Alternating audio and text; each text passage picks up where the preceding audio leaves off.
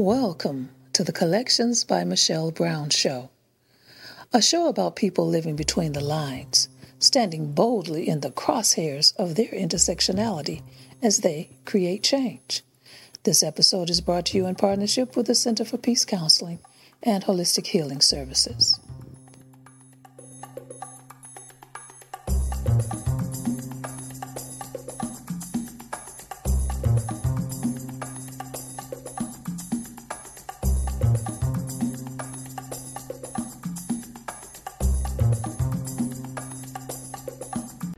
Welcome to Collections by Michelle Brown.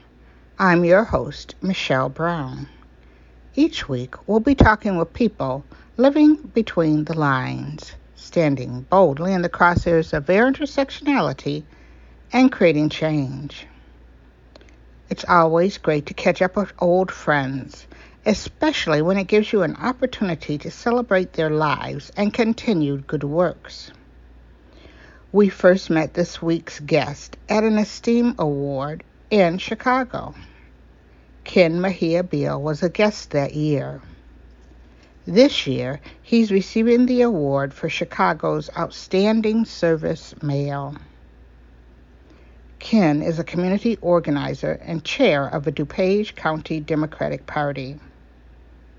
As a longtime resident, community activist, and a leader in the financial sector, Ken has spent the better part of his life helping others.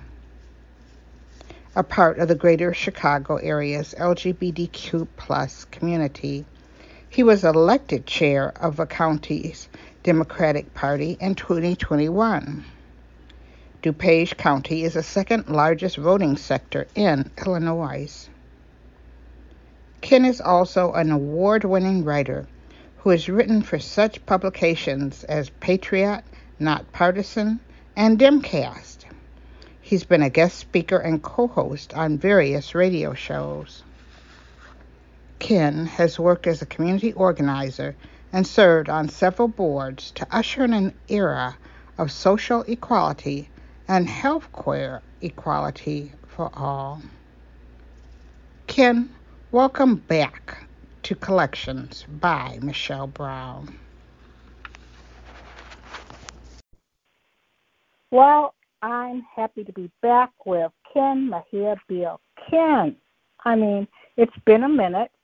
You know, we first met at an Esteem Award in Chicago, and what's bringing us back together is that you are receiving an Esteem Award this July as Outstanding Service Male in Chicago, community organizer and chair of the DuPage County Democratic Party. Congratulations. Thank you. It really is an honor. It really is. So, were you surprised, or had you kept that? Absolutely. I'm somebody, I do things because I enjoy doing them. I do things because I feel that I'm doing something for our community. So I never expect anything in return for anything that I do. Except maybe a thank you. Every once in a while I get a thank you, and that's good enough. But no, it was surprising, and it's an honor, and I'm excited, and DuPage County is going to come out, and we're going to have a great time. Well, you know, that's the thing that I like about the Esteem Awards, you know, because like, you know how what you just said, when I got one, that's what I was like. But, you know, I just do this, and that's what I like about them is that they, you know, find people who are doing things, you know, not doing things for, you know, awards or have their face on TV every 2 minutes. They just keep constantly, steadily doing things in the community.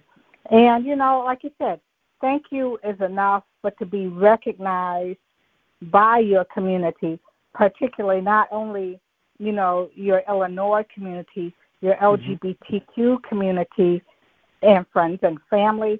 I mean, that's just like perfect. It is. Mm-hmm. It really is. Wow, you know. So, yeah, we'll have to coordinate outfits before we get there.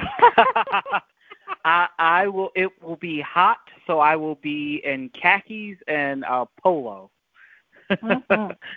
And it's Sidetrack, which, you know, in fact, I think the day that when I got mine, it was at the Sidetrack, and we happened to be on the roof outside. And I thought I was going to just melt, you know. But, you know, I am really looking forward to this event. So you said your whole county crew are going to join you there, huh? Absolutely. I can't do what I do by myself. I have a really good group of what I call good Democrats around me. And by good Democrats, I mean there are lots of Democrats out there, you know. But when I say good Democrats, I mean good Democrats that are ready to move us to the next place, good Democrats that are ready to organize, good Democrats that are ready to uplift, inspire the next generation. That's what I call good Democrats. Mm-hmm. Mm-hmm. You know, when we met and we last talked, we talked about your writing and also that you were a member of DNC's committee, Democratic National Committee, as a political strategist and organizer. And you've been doing that at that point in time for like over 5 years. Yes, it's been a long time. I know. How has your role changed from, let's say, our 44th president to our 46th president? You know, I'm going to be honest here. Having Trump in office was horrible for America, but it was good for Democrats, and I'm going to explain why. As people, just as people, Democrats, we get easily complacent as a group. So having Trump in office galvanized the party. You saw a lot of folks that were usually on the sidelines jump into the game. Now, people like me, and when I say people like me, I am talking about me being an African American, me being an LGBT person. I did not have the privilege of being complacent.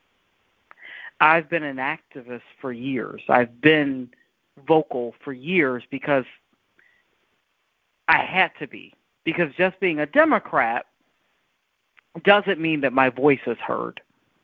But when Trump got to office, there were a lot of Democrats who were complacent that decided to jump in. So now that President Biden is in, a lot of those Democrats have said, okay, I'm good, and they're going back.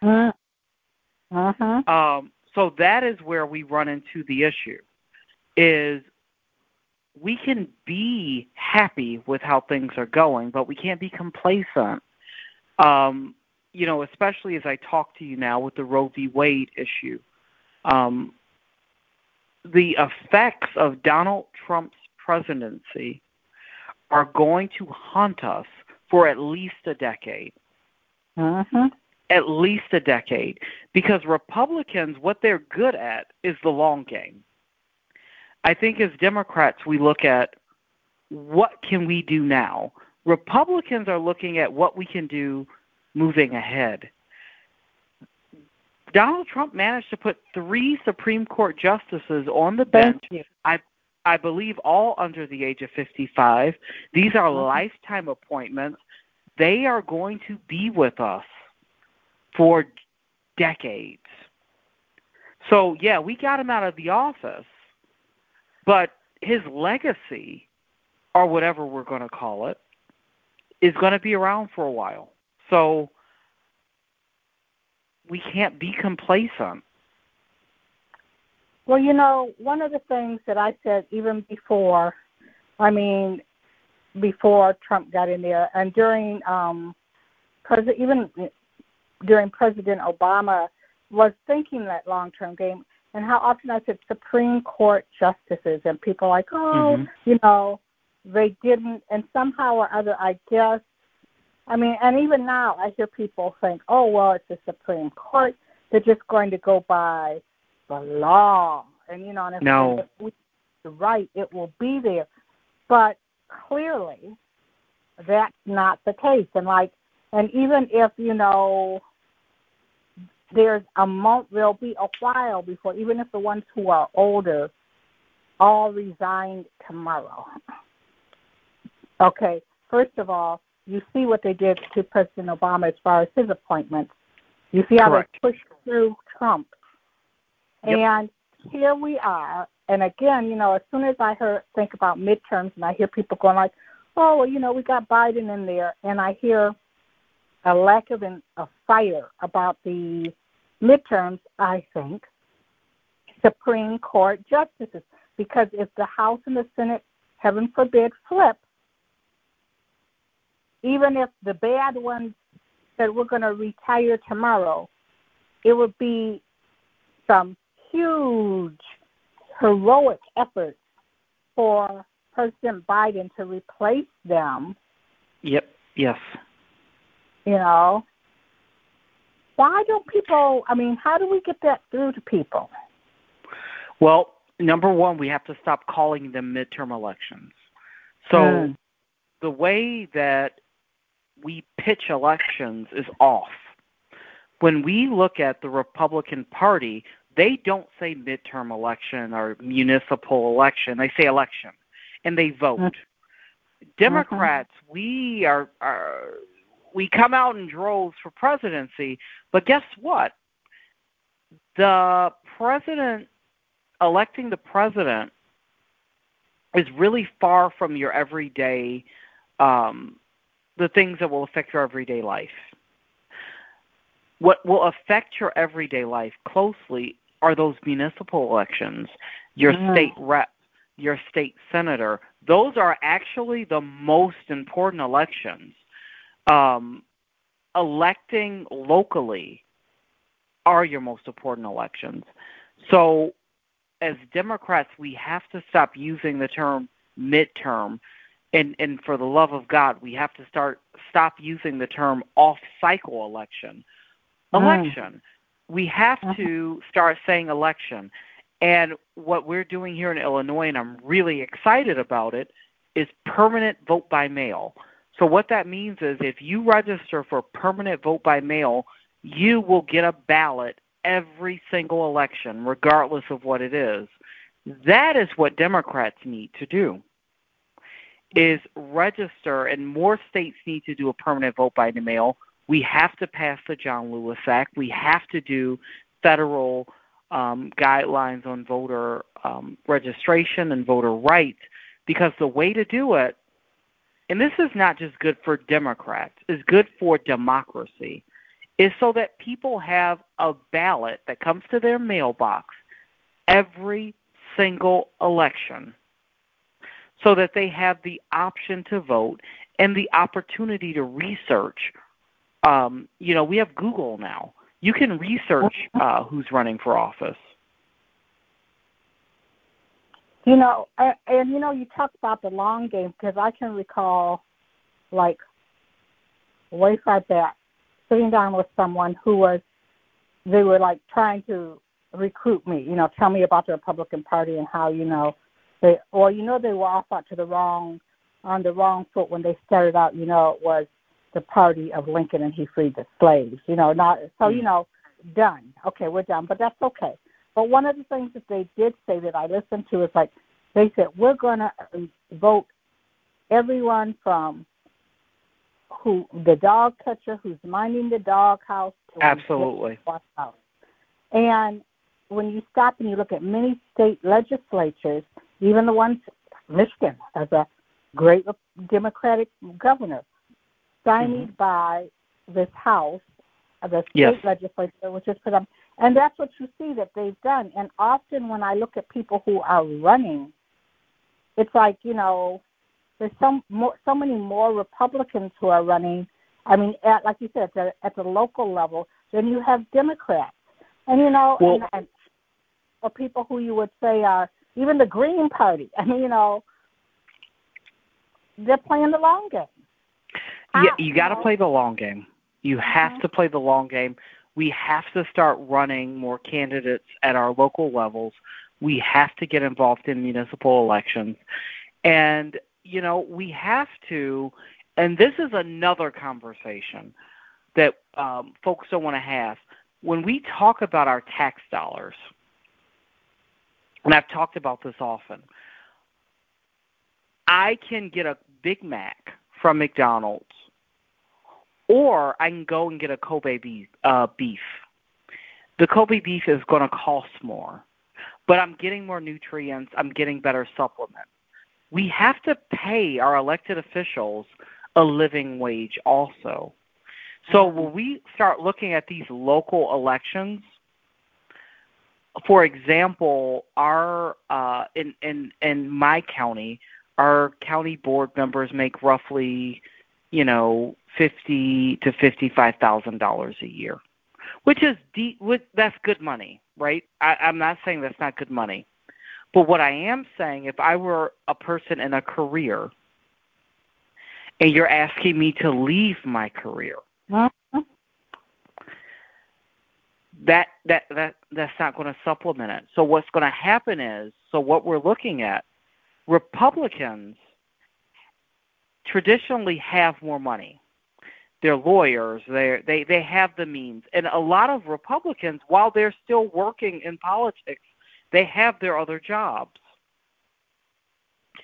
Whereas Democrats, we have that same issue, but the difference is in those spaces where you don't see Democrats running is because we can't find Democrats that are willing to give up their income.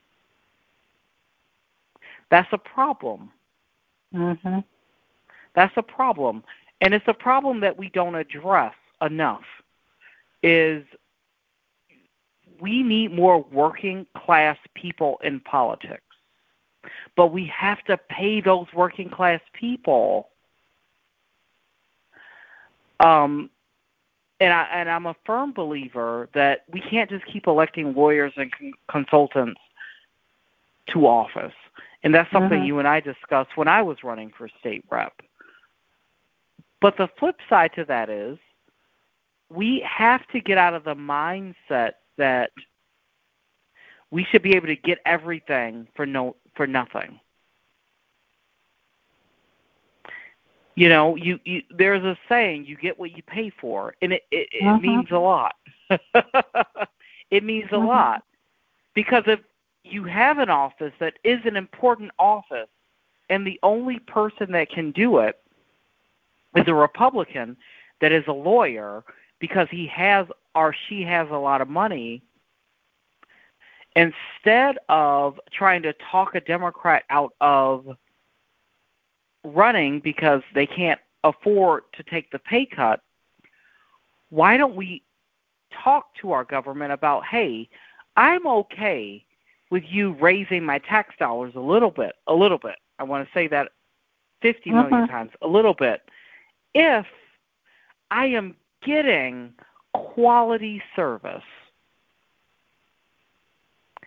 Because I'm willing to pay for good government.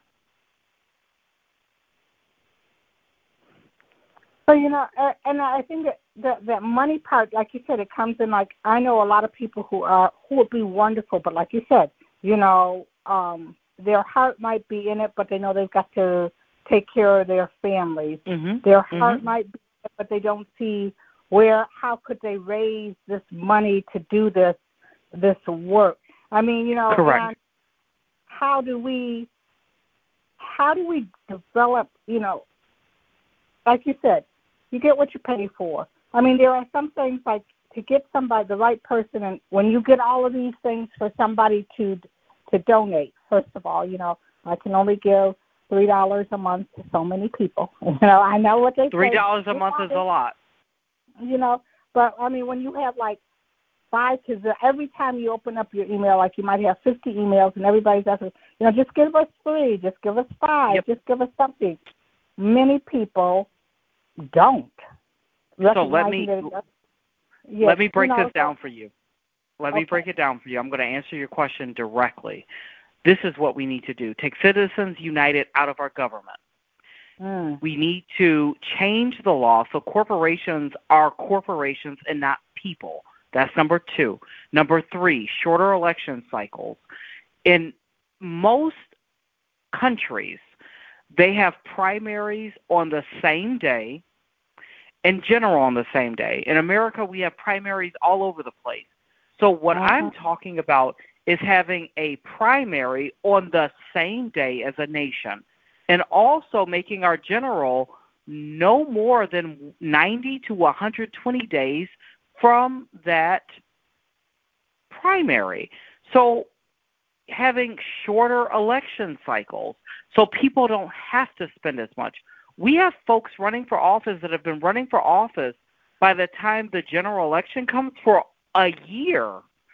So what I'm talking about here is, hypothetically, let's have primaries, a nationwide primary in August. And then let's have a nationwide general in October. Let's make this quick, because Americans know who they're going to go and vote for. Mm-hmm. The problem is corporations are bilking our election cycles. So that is how we fix a lot of our issues when it comes to regular working folks running for office. Well, you know, part of that, again, is part of the long term. We know we have to do this. I mean, we know right now that not only does that make, you know, take away from our voting rights, they're directly attacking the voting rights. When you see there's not a whole lot of, like when you hear so many people say it should be a day off. You shouldn't have to figure out, okay, how am I going to rush to work and if the line is long. And that those are things that will happen long term. But in this climate that we have, and we have, I mean, people who really have a stranglehold who clearly say, we don't care what the electorate wants. You know, we're just going to do what we're going to do, but who pays for us? How do we start to initiate this change? Or, you know, we know, too, that you can get a groundswell of conversation of disgust with things doing and make a change. That's why Donald, and let me say this clearly, Donald Trump lost the election. I don't care what they say. He lost the election because people were just like so damn sick of, repelled by, disgusted by. How do we get that to where, you know, where everyone talks about, you know, our voters' rights under attack, but where are they? Let's talk about voters. So number one, we abolish the Electoral College. It is an old racist system that we need to get rid of, number one. Okay. Number two, and it's not just good for Democrats. It's good for everybody. Because think about it. When was the last time a Democrat went giving a stump speech in Alabama during a general for the presidency? And when's the last time that a Republican went to California to give a stump speech in the general? It doesn't happen because they know those votes won't happen. So we ban the Electoral College and make politicians nationwide work for those votes in every state. That's number one. Number two, we extend vote by mail. I think every single state should have a vote by mail, a permanent vote by mail option, so folks can get the ballot right to their home. Number three, we extend the early voting. So if we're having, and this all goes back to what I said in the beginning, same thing, if we have nationwide primaries in August, if we have a nationwide early vote that starts in July, we are going to alleviate the people that are there on the actual quote-unquote election day. And number four, election day should most definitely be a holiday. Thank you. It should be. But if we do all these other things, it makes it easier. If we do the vote by mail, if we do the early voting, but Every state is not doing that. We got to do better. We got to do right by our voters. And we also got to ask, why are Republicans so upset that people want to vote? And why are they working so hard to make sure that voters are not allowed their rights? Mm-hmm. Why are we not asking that question? Because that's my question. Mm-hmm. I mean, you know, it's like they are hell-bent. You know, you lost. Okay, you lost. Because, I mean, right. To me, the number of people who came out, you know, the people who voted early, people came out. You have people who had not voted, people who were touched, like you said, people who were able to vote by mail, who were right. able to do all this. And rather than go like, hey, well, we lost fair and square, but democracy is working, people are voting, and that's what it's about. Instead, correct. It was like, we lost, we're sore losers, and we're going to make sure, you know, we're going to deny people their rights. Correct. And that's not okay. And we have to, it's not about us saying that's not okay. We all know it's not okay. It's about us electing senators and Congress people that understand that that is not okay. Mm-hmm. Mm-hmm. Well, you know, yeah. I mean, you stop and you look at it, and, you know, we have people who have this and we haven't even talked about redistricting yet, what that's going to do. I mean, you know, like we're looking, like we have one district here in Michigan where you're basically two great people who used to be in two different districts are now thrown into one. They're both correct. Democrats. We have that same thing in Illinois. Mm-hmm. So I think that every state should have independent folks that draw the maps based on the numbers every 10 years. I do believe that. I don't believe that our politicians should be drawing the maps. Mm-hmm. Because when you have a Democratic state, you're going to have Democratic gerrymandering. We have a Republican state, you're going to have Republican gerrymandering. But here's the thing. Screw Democrat, Republican. It's about the voter. Mm-hmm. Voters should have a right to pick who their elected officials are, not the other way around, period. Mm-hmm.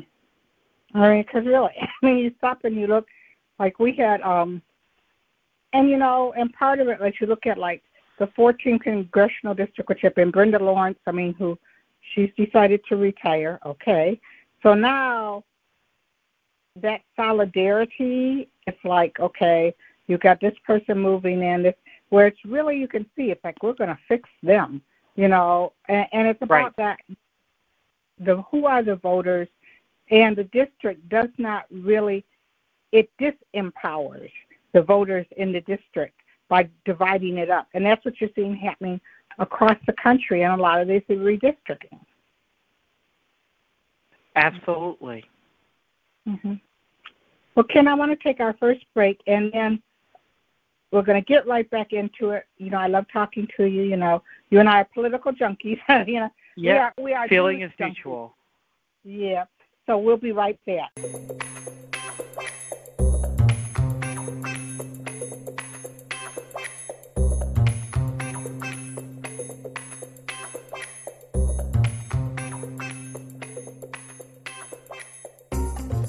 This episode of Collections by Michelle Brown is brought to you in partnership with the Center for Peace Counseling and Holistic Healing Services, bringing balance to your mind, body, and spirit.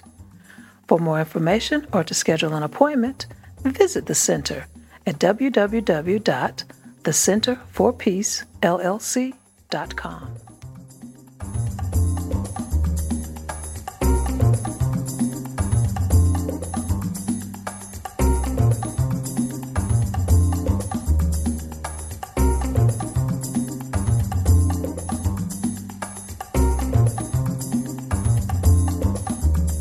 And we're back here with my good friend, Ken Mejia Beal. Ken, okay, yes. Part of your old life, you know, or part of your life, continuing, did with journalism. Okay, I got to hear, you know, before we get back into all the other stuff, what do you think about that new press secretary? Love her.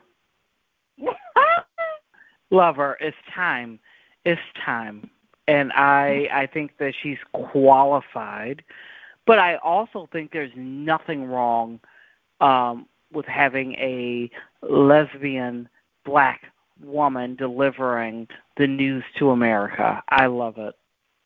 I do too. You know, you're going to get up, you Jen. Like you said, she's qualified, she's there. And I'm going to tell you, Jen Psaki, hey, let's give it to the ginger. She did a fine job. Also awesome. Mm-hmm. But, you know. Also incredible. Mm-hmm. But, you know, it gives a hat tip not only to Biden's commitment to bringing diversity and bringing people who were qualified to it, but, like you said, it was about time. And in the end, she's qualified. You know, she's qualified. So I think that that's the thing that she, I mean, super qualified. I mean, I can't wait to I've caught her a couple of times when she, you know, filled in. I can't wait to see her face up there, you know, just giving it. I'm sure you can't, and I can't either. Mm-hmm. You know, only thing better would be you, darling. So you know, we were talking about, you know, voting and all like this. I mean, I was talking to someone today, and they were like, well, you know, things are going on. I said, wait a minute. Okay, you've got, you know, a war on women. You've got a war on voters. You've got a war on LGBTQ people, particularly our trans sisters and brothers. There are those who are already saying if they can turn back Roe versus Wade, hey, marriage is not safe. They've got a war on voters' rights. Okay, if you needed something to light a fire on you, wake up and smell the smoke. I mean, it's there. What? I mean, are people just not threading it? Are people that concerned about the high cost of gas, you know, and more so than these assaults on their rights? Yes, because at the end of the day, and this is where Democrats tend to not understand, I can care about millions of issues, but if I can't put gas in my car to get to work to make money, that's a problem.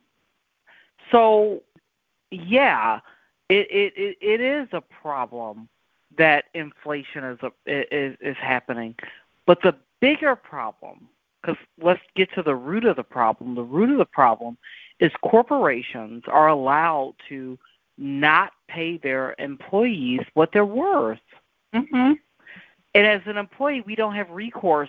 That is why I'm a strong supporter of unions. I'm a union advocate because this is why unions are important.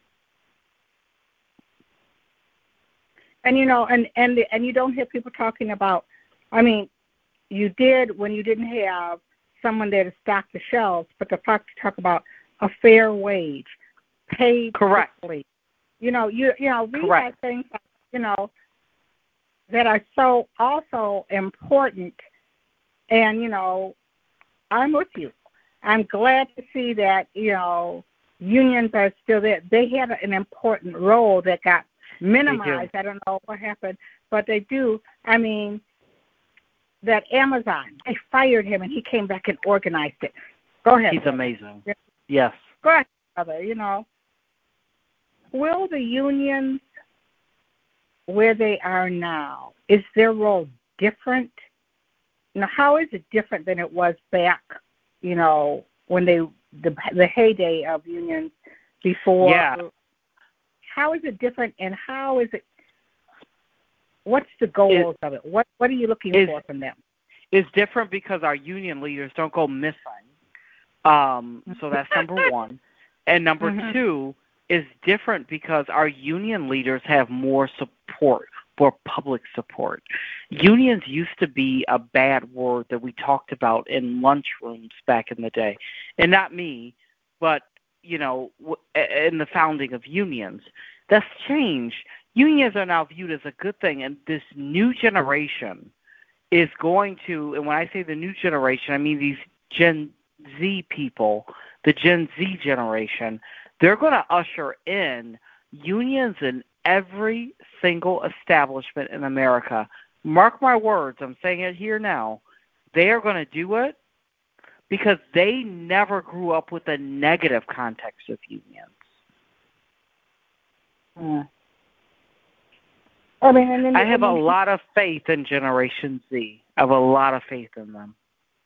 Okay, you know, and in part, I think that there's a lot of things that they never grew up like with that negative connotation.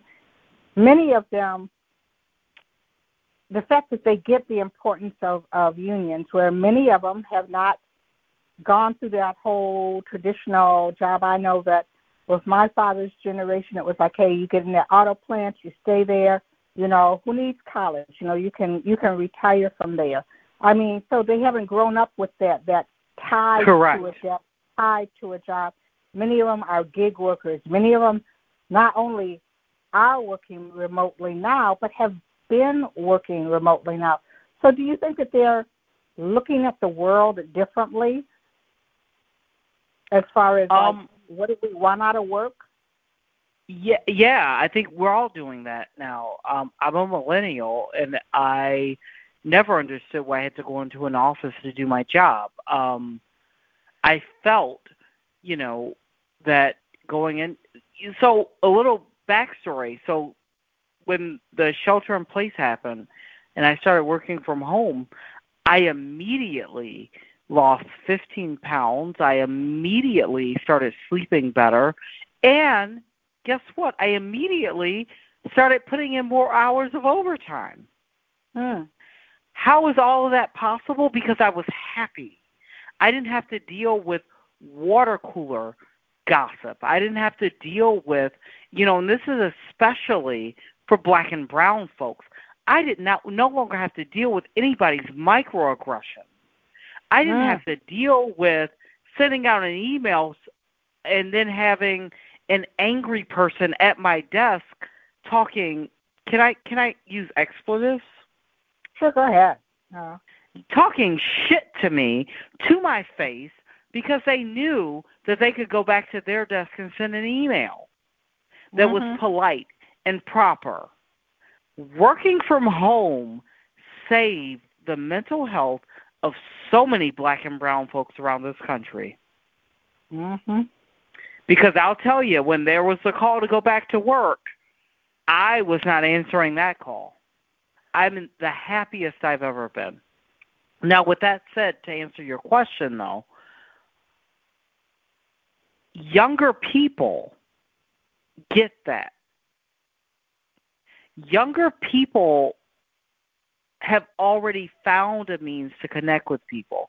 So millennials, we're the generation that kind of leaped into social media halfway through. The Generation Z, however, they've been in this world. So they don't need to go to work to make friends. They don't need to go into political activism to make friends. They got it. And that's why I think this generation is going to save the world. I really do believe that. Mm-hmm. You know, and I think, too, like what you were saying, because I tell you, it was perfect, you know. I mean, after many years being in the workplace, when things shut down, it was great.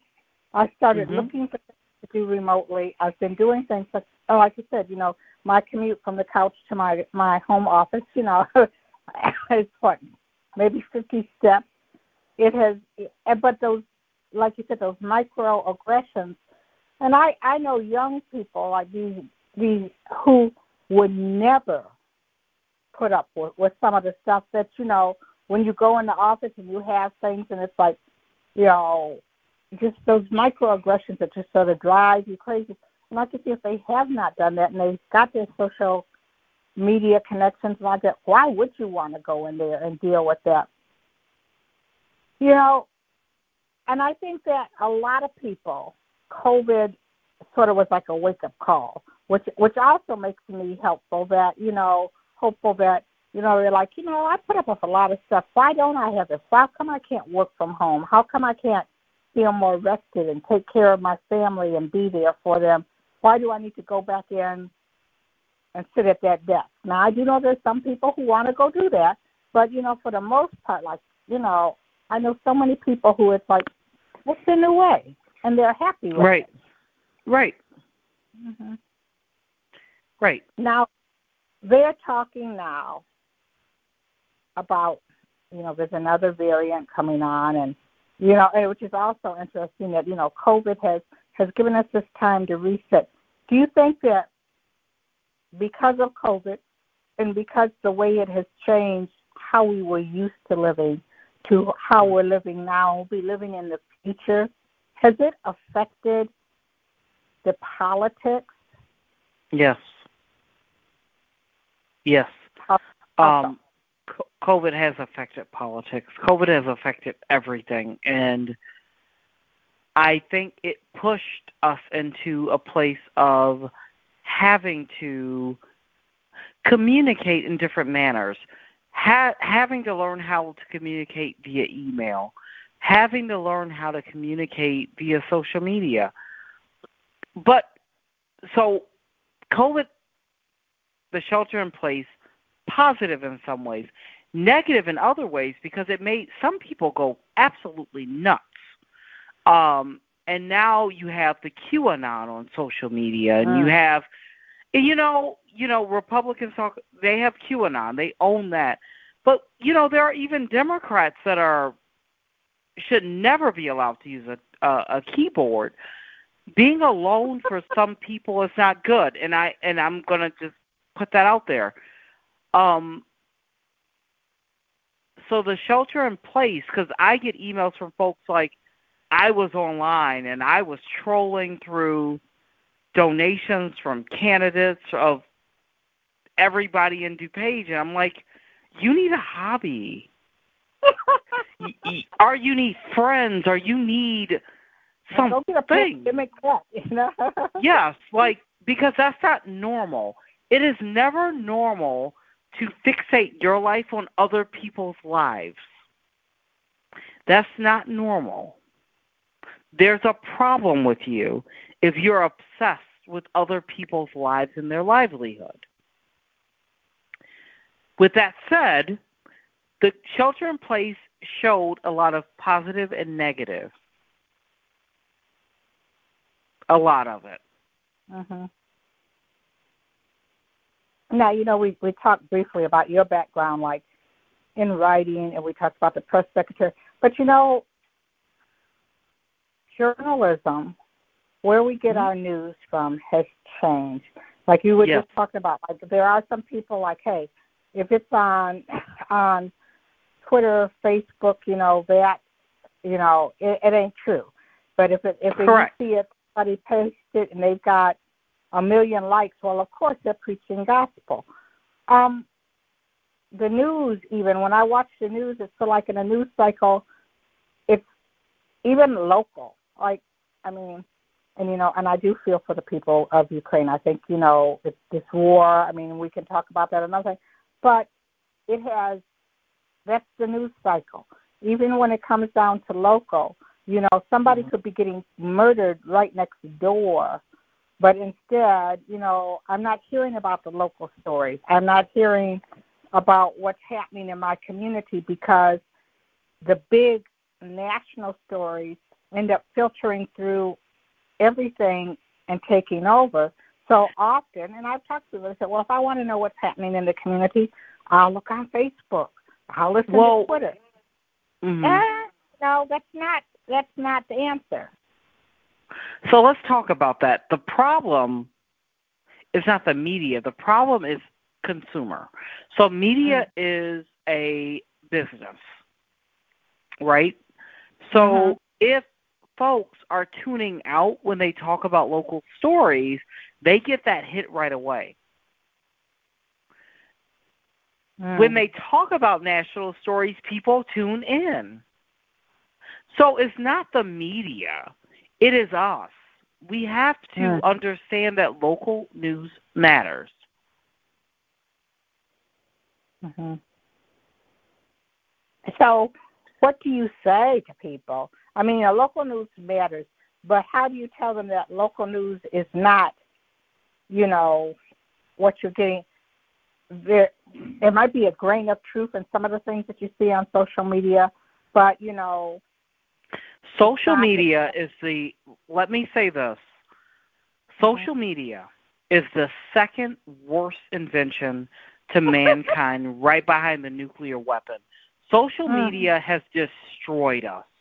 It has made the suicide rate increase. And what I'm about, everything I'm about to say right now is fact, and you can Google it or research it if you want. Social media, as you look at social media increase, our suicide rate increase. Our depression rate increases.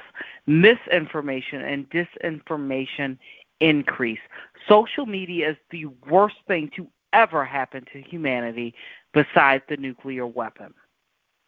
When you would be surprised, I'm the chair of a political party. There are politicians who will call me to talk about things they saw on Facebook. Mm.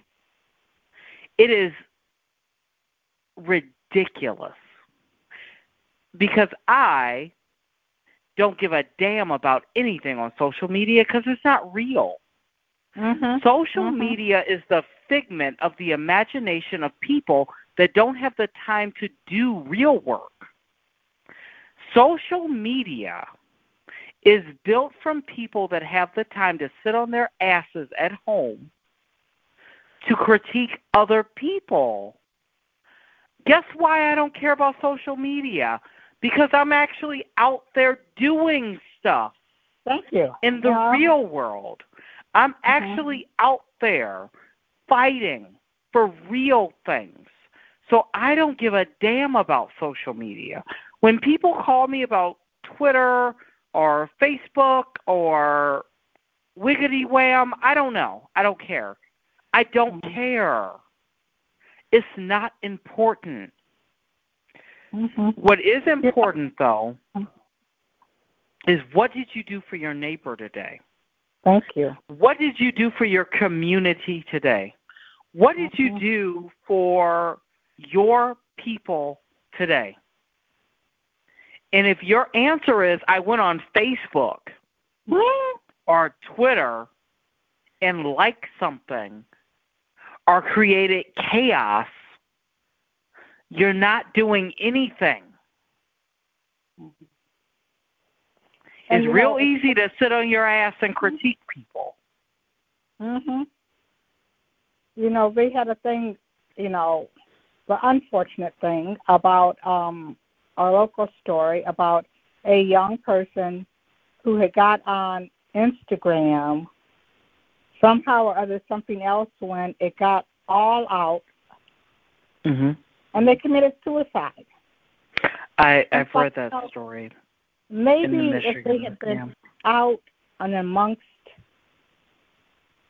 other people, developing friendships, developing peers, being engaged as a young person in their community, all of that wouldn't have happened. You know, all that, people wouldn't have got caught up in that. But it was like, you know, really from these invisible people with a light. Correct. It's easy to disassociate yourself from manners and decorum from a keyboard. I think the people that write the nasty things and write the negative things forget that there's a person. There's a real person on the other end of this, and that is what is lost. I've had folks that have wrote me the worst things you could ever imagine, that I should kill myself, someone actually wrote me that they hoped hoped that I died in a plane crash on Christmas morning because it would destroy my family and that would make them laugh. They wrote that to me. Yeah. Here's my thing, because I'm not bothered by that, because I don't care about social media. Mm-hmm. Come to my house, say it to my face. Yeah. And for folks that don't know me, I lift weights a lot, and I do believe in the Second Amendment. So come to my house, say it to my face. But here's the problem. There's a lot of people that put their stake of who they are into social media. That is the problem. It cuts both ways. You know, I don't believe in it, so it can't hurt me. But there are people that believe in social media, and it does hurt them. And those are the people that I feel sorry for. You know, I had an opportunity virtually to present at the Bronx Community College, and it was about fostering activism. And many of the students who were in there, if you said, well, what is activism? Well, if I see something that's on there, I say I like it or I follow this. And they were like, well, what is activism to you? And I said, like, being out in the community, you know, being out in the community, you know, showing up in person, you know, particularly as a black member of the LGBTQ community, to show up with my full self in the community might not change a heart and mind, but it's going to move a heart and mind to, it's going to have more impact. You know, I can show up at a school board meeting. I can show up at something. And it was like, you know, activism is beyond swiping right, you know, saying that you like it. And it was so interesting to see how many of them, and even one young woman said, you know what? I used to write letters to my representatives and tell them what I felt and show up at things. She said, I haven't been doing that. And, you know, and she said, I thought that if I just sort of like, you know, that was enough. I said, not, they might have somebody who's paying attention to that, but it is not as powerful as if there's a school board meeting and you and your crew show up. Yeah. So we got to show up to the school board meetings. We got to show up. We got to keep showing up. And I think that, you know, because, I mean, and it's just like you said, it's more than clicking yes, no. When you look at what happened last year, and you had, it wouldn't be, I mean, people have been saying Black Lives Matter so far, but when you had thousands of people across the country showing up, marching, black, white, together, young. I love the young people, but there's also like intergenerational, but you had all of these people saying, hey, you know, we have to do better. This is injustice, you know, Black lives matter, police, this police killings have to stop. We want justice for George Floyd. When you saw all of this rise up, that was more powerful. I mean, those people showing up, because you have to know, so many, even our whitest families, somewhere down that family tree got a little brown somebody, or will have. And, you know, when you see these young people out there marching who, like you said, they don't, you know, this is my friend. This is who I grew up and went to school with. This is my ride or die, you know. And they look at that. That's so powerful. That's more powerful than a like or unlike to someone who's of a generation who's probably not even looking at social media or don't know what they're looking for. Correct. 100% correct. 100%. Yeah. So let's take our next break, and we'll be right back. Okie dokie.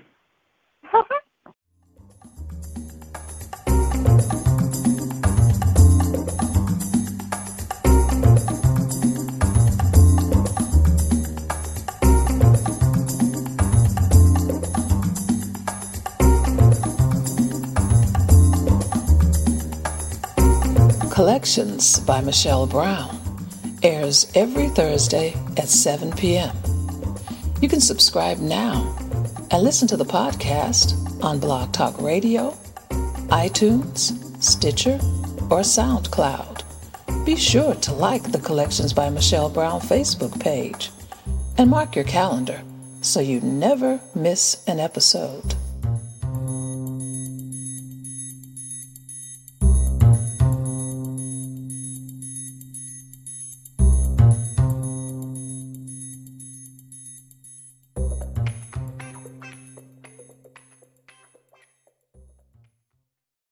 And we're back here on Collections by Michelle Brown. Ken, you're in Illinois. I'm watching. They're saying, things are going on in states around you, particularly around the abortion issue. You see people are coming. You've been involved in state government and to see how it's going to go.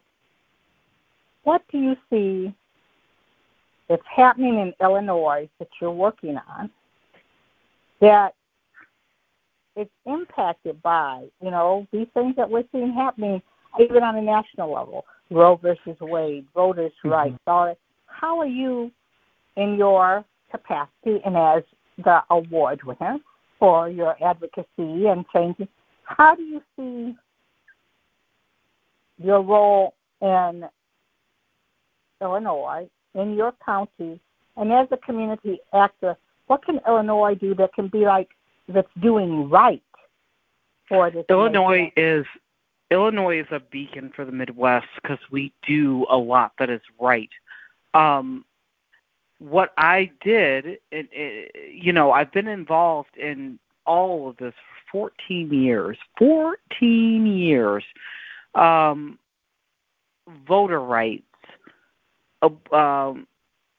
Reproduction rights, LGBTQ rights, black rights, immigration rights, black and brown rights, and overall.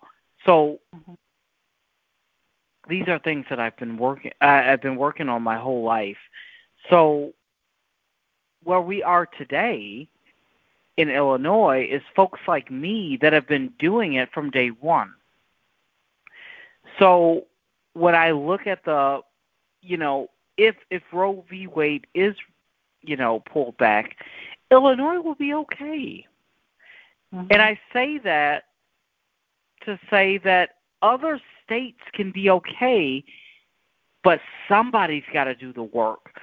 Somebody's got to put their neck on the line. Somebody has got to be that annoying person that shows up at that office every day. Mm-hmm. I believe in the will of Americans that have a need.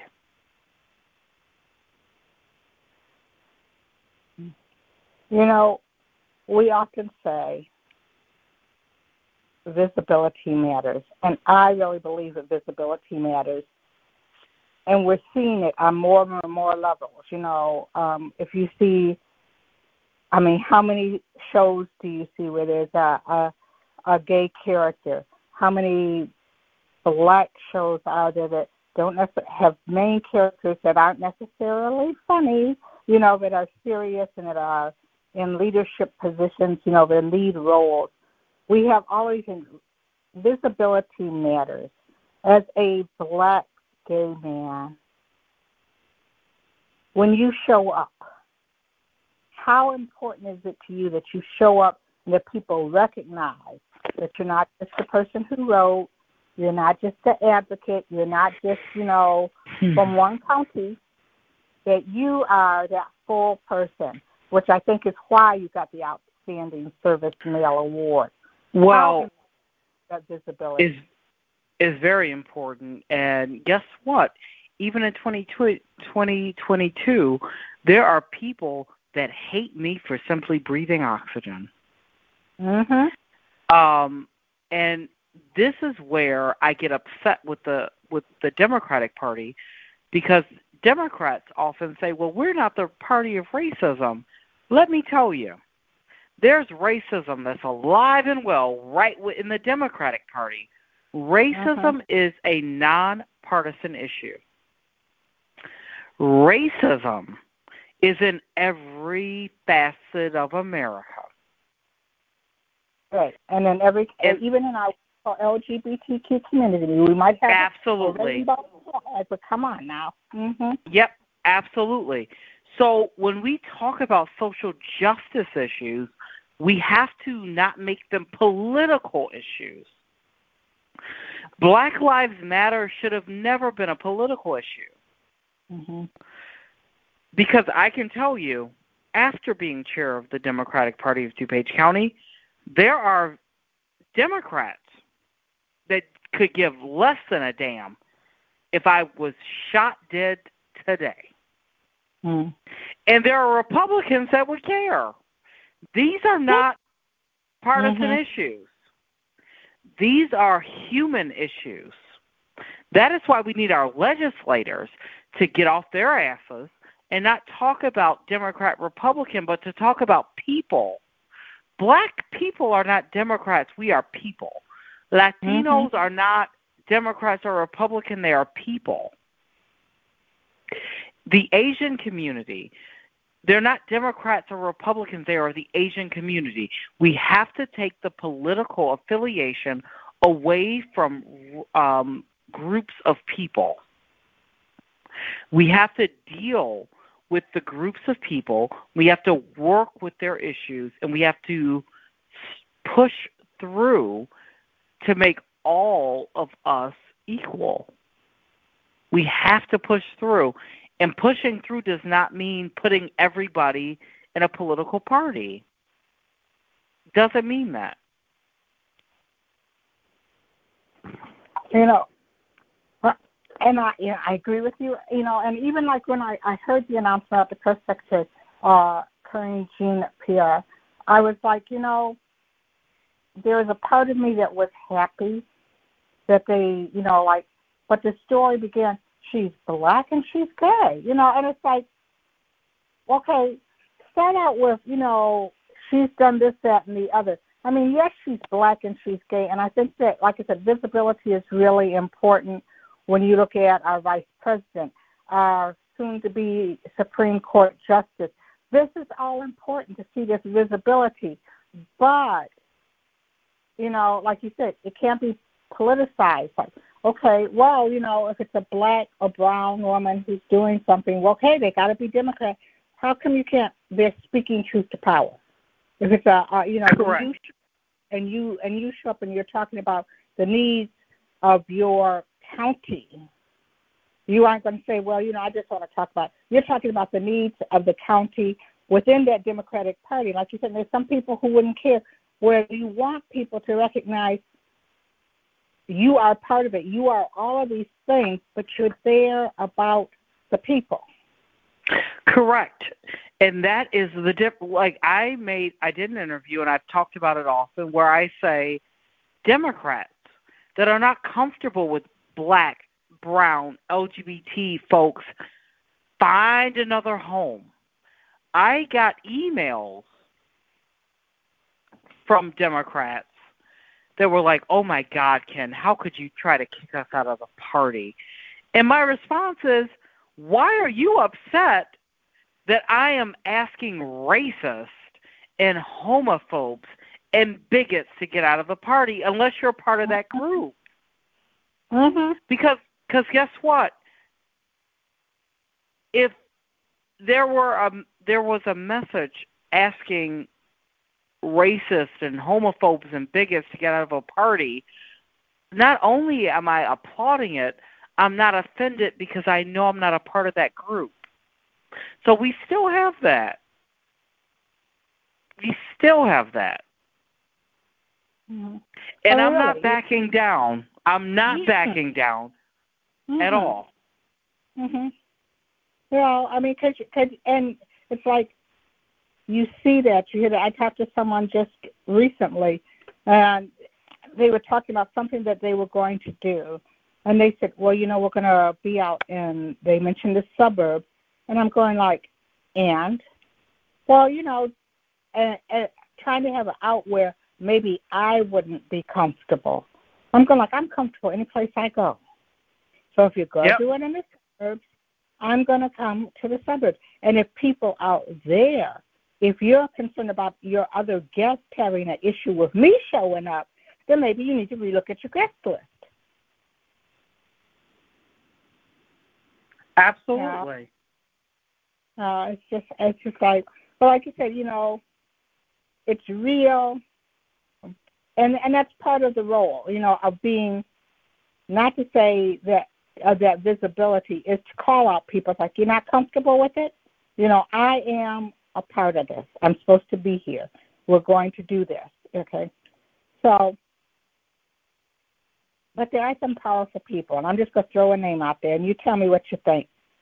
Stacey Abrams.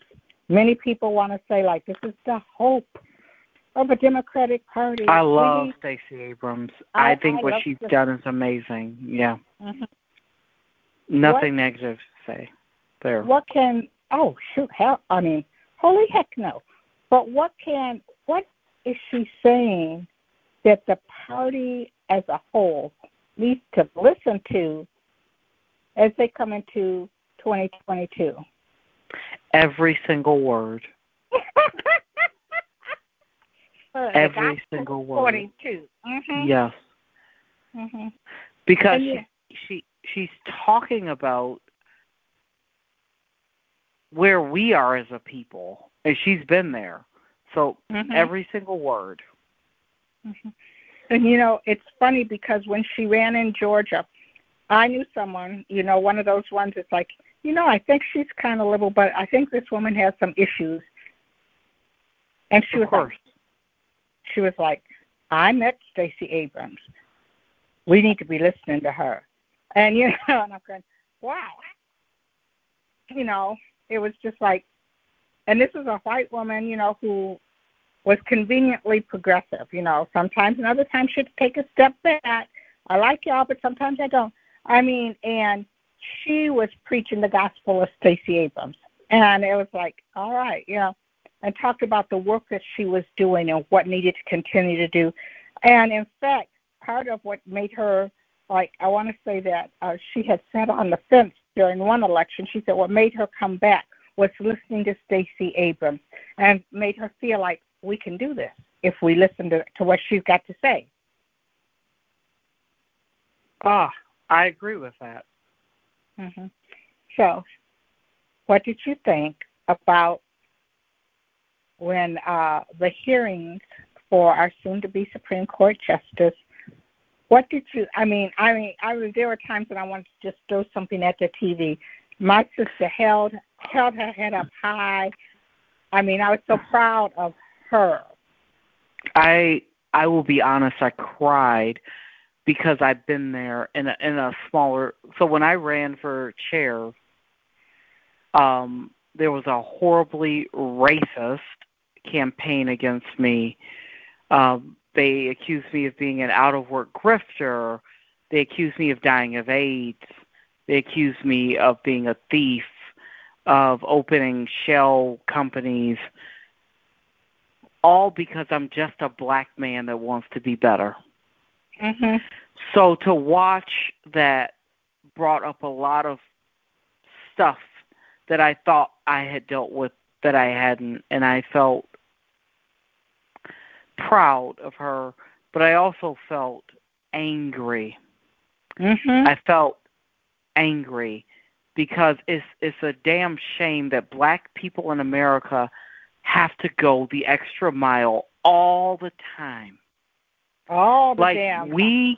We all the damn time. We can't just be who we are. Mm-hmm.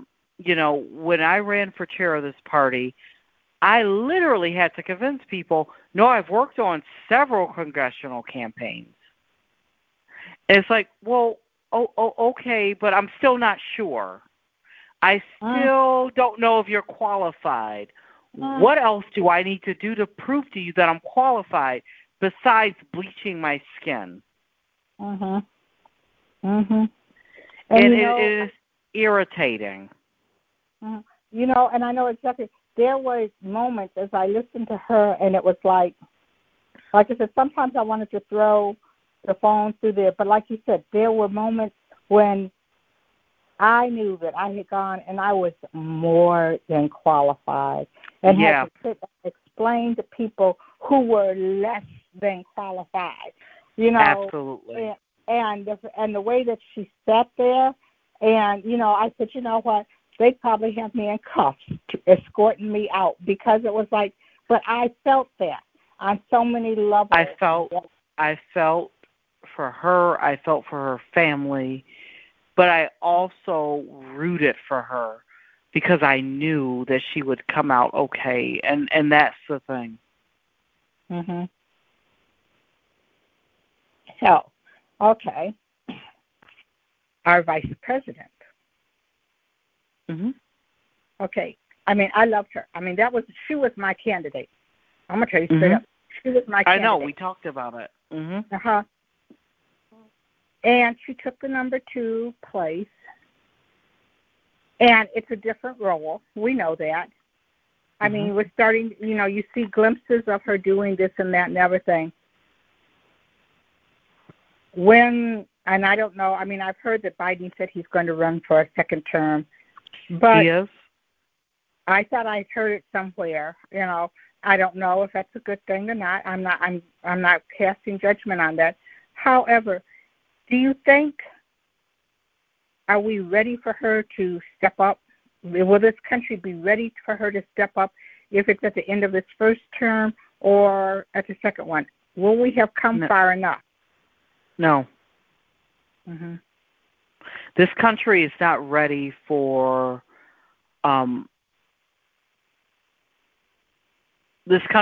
a black woman leader. I am ready. I am ready because guess what? I'm a black man in America.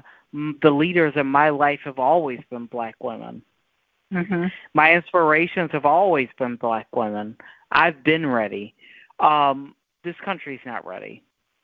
Mm-hmm.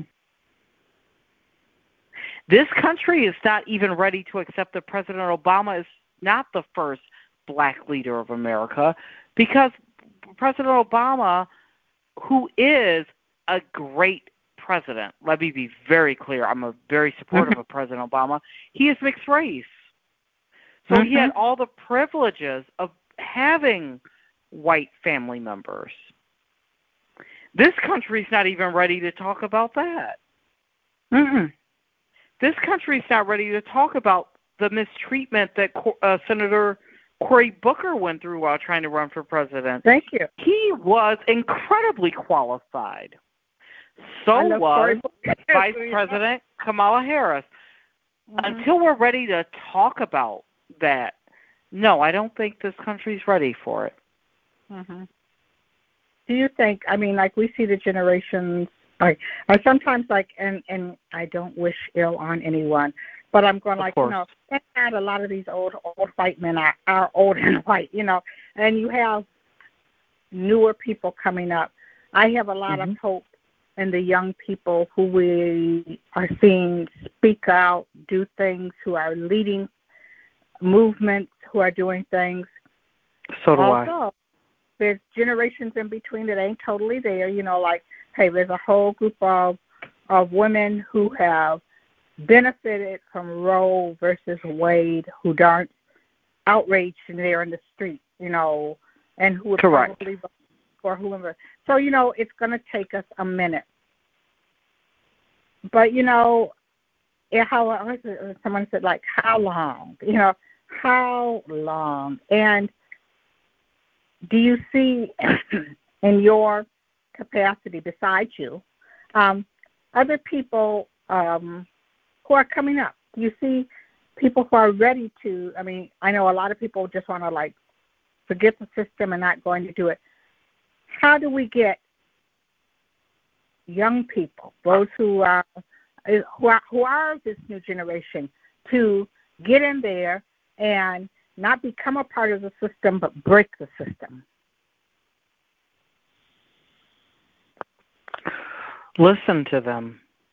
Don't coach them. Don't talk to them. Don't try to sway them. Just shut up, sit down, and listen. They're not stupid people. They're actually very intelligent, and they have the skill set to deal with multiple people. Like, I'm a millennial. We didn't have that skill set. These Generation Z folks, they got it. They went through, they're coming out as LGBT younger. They're integrating our school systems without action. They actually understand more about our society than we do. So I have nothing to say to them. I'm going to sit down, I'm going to shut up, and I'm going to listen. Mm-hmm. Because they got it. They got this. And my job is to support them. Mm-hmm. Yeah, and I often tell people, it's like, you know, those of us who have our foot in the door, now it's our duty to, like, kick the door open and let them come through. Just open the floodgates and let them come through. You know? Absolutely. Mm-hmm. Wow. Wow. It's just, yeah. It's amazing. I mean, I am hopeful. I am hopeful. Even, you know, I am hoping that people, I get tired of people saying, well, you know, when someone gets elected president the next year, but they don't, you know, it's going to flip. I am hoping that people go like, you know, cool. You know, I'm coming out and I'm voting for my beliefs, so that we've got work to do. And I'm hoping I hope so too. Voting for their beliefs, that I've known a Republican or two in my life. I cannot, and maybe right now they're all sipping hard on that Kool-Aid, but I think that some of them just need to have their Kool-Aid spiked a bit, you know, so that they'll go like, you know, okay. And maybe these elections in the fall, if people show up and people vote what they believe in, then maybe some of them will say, well, let me pour a little bit of Jack Daniels in my Kool-Aid and get some backbone, and let's move forward. Is that possible? You know? I agree. Mm-hmm. Because I just can't, you know, it's just like winning isn't everything. And that's what I'm hoping that you'll see. Winning isn't everything. Okay, we went way low, and you know what? We stayed low. So now let's get on with running the country, with representing the people who are this country. The country isn't buildings in Washington, buildings in the capitals of each state. That's not the country. The country are these people who we talk to on the street. We look over their backyard fence and talk to, who will be at the Esteem Awards, and hanging out in Chicago. That's the people. So with that, Ken, you and I one day are going to change the world, probably over some nice, cool cocktails at the Sidetrack in July. I can't wait. After we give you your award, we can do a dance. We won't put it on TikTok. You know, we'll just do a happy dance. Please don't put it anywhere. No, we're not gonna put. You know what? We're gonna put it in our hearts and minds, so that when we have a moment, I say, you remember when me and Ken, we had a good time. That's what we're gonna keep. Let's do it. Okay. Well, again, congratulations on your Esteem Award. Thank you. For being a guest. I'm trying to get as many of the Esteem Awards members to be on the show, so that people see, you know, it's not always the ones who you see all over the place. It's those who are in the trenches doing the work, and that's where you are. You know, I have much love and respect for you. Aw, well, the feeling is mutual, and I have a lot of love and respect for what you do and the work that you've done, and I cannot wait to see you at the Esteem Awards. Wow. I want to thank my guest, community organizer and chair of the DuPage County Democratic Party, Ken Mejia Beal. As a longtime resident, writer, community activist, member of the LGBTQ+ community, and a leader in the financial sector, Ken has spent the better part of his life helping others. Be sure and follow Collections by Michelle Brown Blog Radio on Facebook, Twitter, and Instagram. And let us know if you have a suggestion for a guest or topic for a future show. You can listen to this or past episodes of a show on SoundCloud, iTunes, Stitcher, or Blog Talk Radio. Join us next week when I'll introduce you to another amazing individual living between the lines, standing boldly in the crosshairs of their intersectionality and creating change right here on Collections by Michelle Brown. Thank you for listening. Hello, it is Ryan, and I was on a flight the other day playing one of my favorite social spin slot games on ChumbaCasino.com. I looked over at the person sitting next to me, and you know what they were doing? They were also playing Chumba Casino. Coincidence? I think not. Everybody's loving having fun with it. Chumba Casino's home to hundreds of casino-style games that you can play for free anytime, anywhere, even at 30,000 feet. So sign up now at ChumbaCasino.com to claim your free welcome bonus. That's ChumbaCasino.com and live the Chumba life. No purchase necessary. VGW. Void where prohibited by law. See terms and conditions. 18+.